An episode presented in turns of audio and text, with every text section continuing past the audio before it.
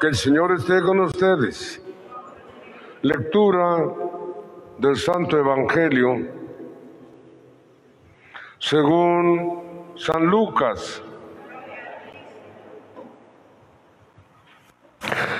En aquel tiempo Jesús dijo a sus discípulos, fíjense en esto, si un padre de familia supiera a qué hora va a venir el ladrón, estaría vigilando, no dejaría que se le metieran por un boquete en su casa. Pues también ustedes estén preparados porque a la hora en que menos lo piensen, vendrá el Hijo del Hombre. Entonces Pedro le preguntó a Jesús, ¿dices esto, esta parábola solo por nosotros o por todos?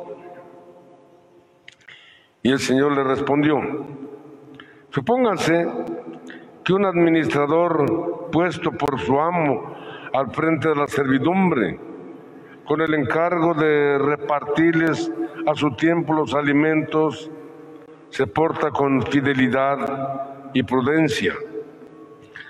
Dichoso de ese siervo si el amo a su regreso lo encuentra cumpliendo con su deber. Yo les aseguro que lo pondrá al frente de todos sus bienes. Pero si ese siervo piensa, mi amo tardará en llegar y empieza a maltratar a los, a los otros siervos y siervas, a comer, a beber y embriagarse. El día menos pensado y a la hora más inesperada llegará su amo y lo castigará severamente y le hará correr la suerte de los desleales. El siervo que conociendo la voluntad de su amo no haya preparado ni hecho lo que debía, recibirá muchos azotes. Pero si el que el que sin conocerlo haya hecho algo digno de castigo, recibirá menos.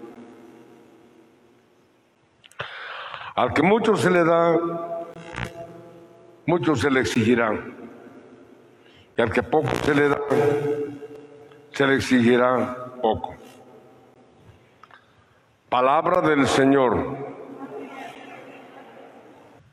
Hemos estado viendo la carta de San Pablo a los Efesios.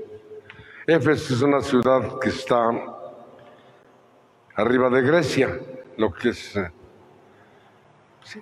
lo que es Turquía. Allí hay mucha, está la, en esa ciudad actualmente está lo que, una casa que dicen que le dicen la casa de la Virgen. Ahí está, por ese rumbo está Estambul, Santa Sofía. Bien, por allá anduvo San Pablo. Y él no presume de su trabajo. Al contrario, en otro momento les va a decir, acuérdense, tal vez han oído que yo fui perseguidor de la iglesia. Pero el, cuando el que me conoció desde el seno de mi madre me escogió desde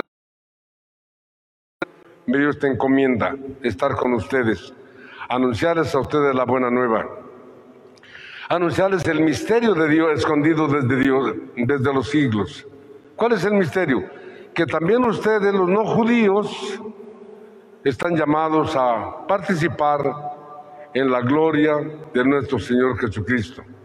Que Cristo por su al derramar su sangre, con ella pagó los pecados que, que el hombre había cometido.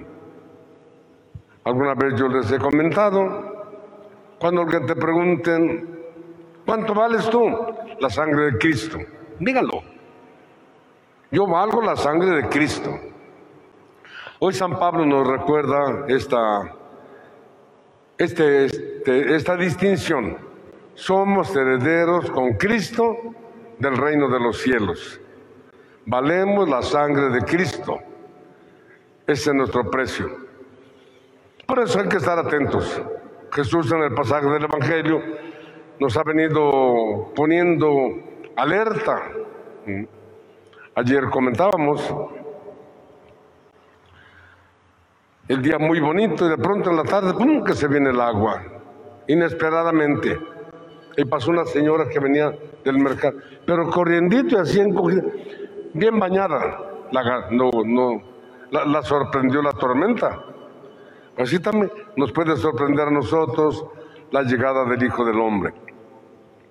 A juzgarnos. ¿Y de qué nos va a juzgar? De lo que nos dio.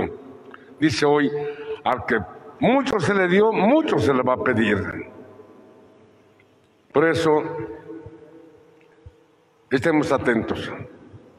El bautismo nos hace merecedores del cielo, pero también responsables de ayudarle a Dios a transformar esta creación. Vinimos a, restaurar lo dañado por el pecado. ¿Y cómo lo vamos a restaurar? Haciendo mucho bien, haciendo muchas obras buenas.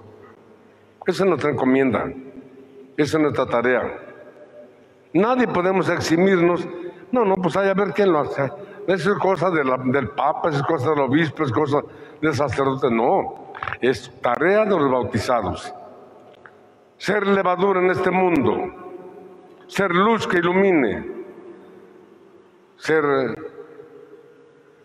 guías con la palabra y con el ejemplo. Dice Jesús, estén atentos, ¿eh? A la hora que menos lo piensen puede llegar. Al que mucho se le dio, mucho se le va a pedir. Al que poco se le da, poco se le exige. Y a nosotros nos ha dado muchísimo. Muchísimo. Nuestra tarea, repito, es ser luz, ser sal, ser levadura. Que nuestra Madre Santísima nos acompañe, que la Eucaristía sea siempre para ustedes, para mí, fuente de vida. Vamos a pedírselo.